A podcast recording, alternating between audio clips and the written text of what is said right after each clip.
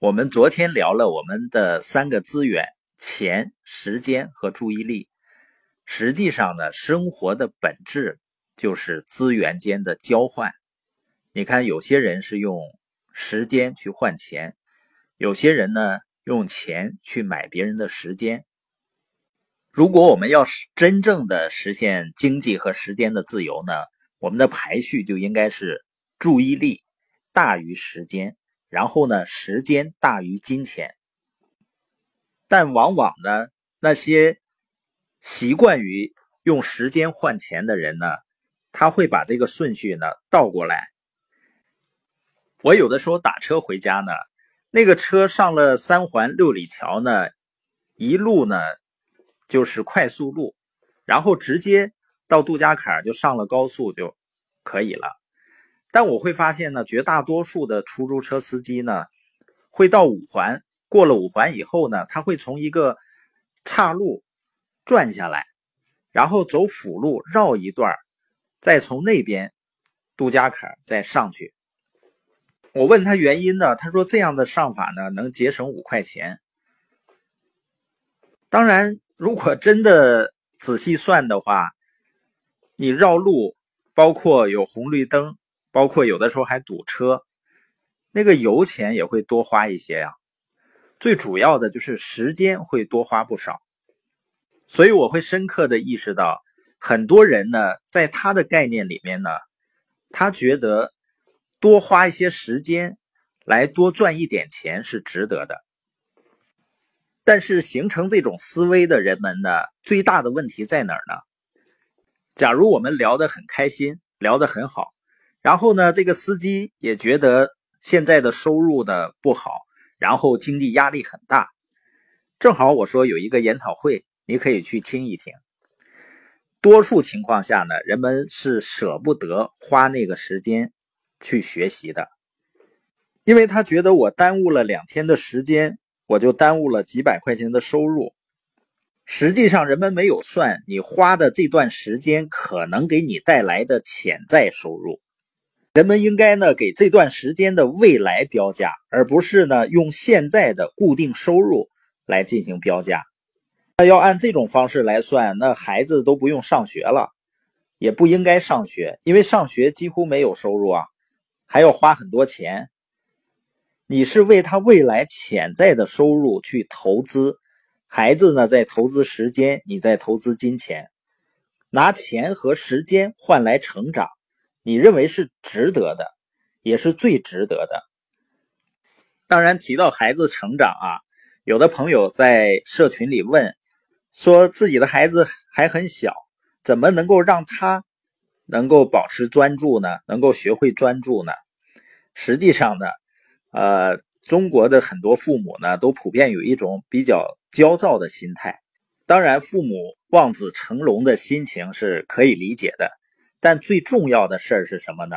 就是把自己的事情做好。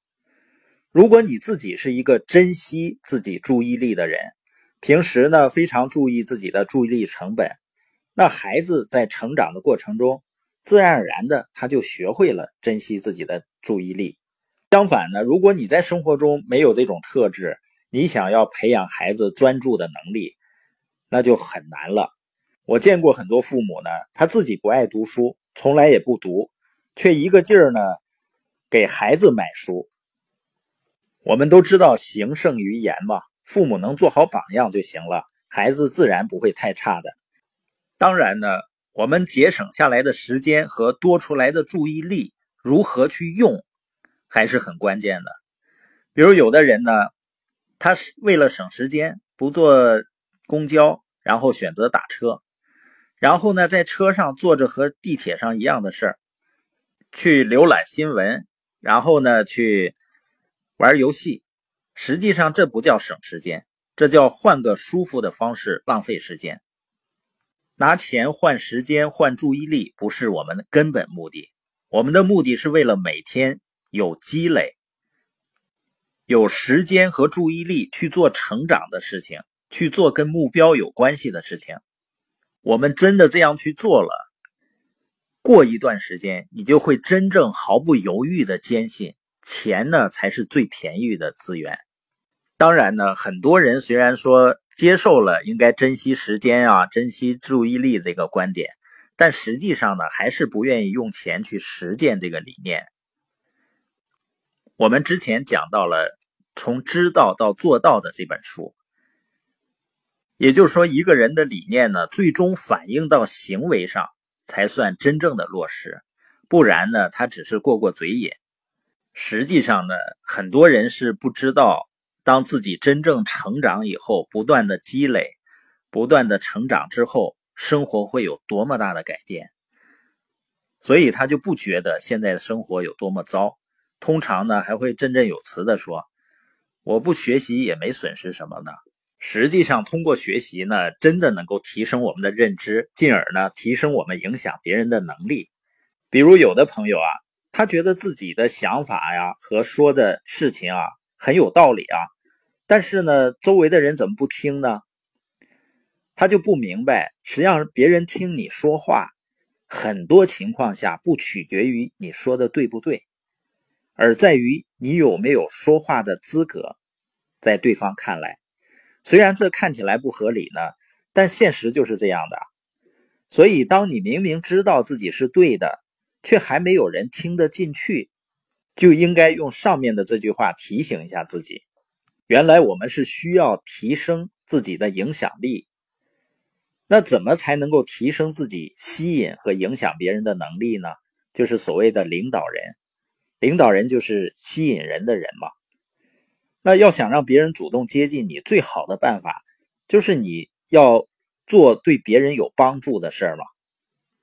如果你经常去做对别人有帮助，甚至令他敬佩的事情，你会发现呢，别人就会听你说话了。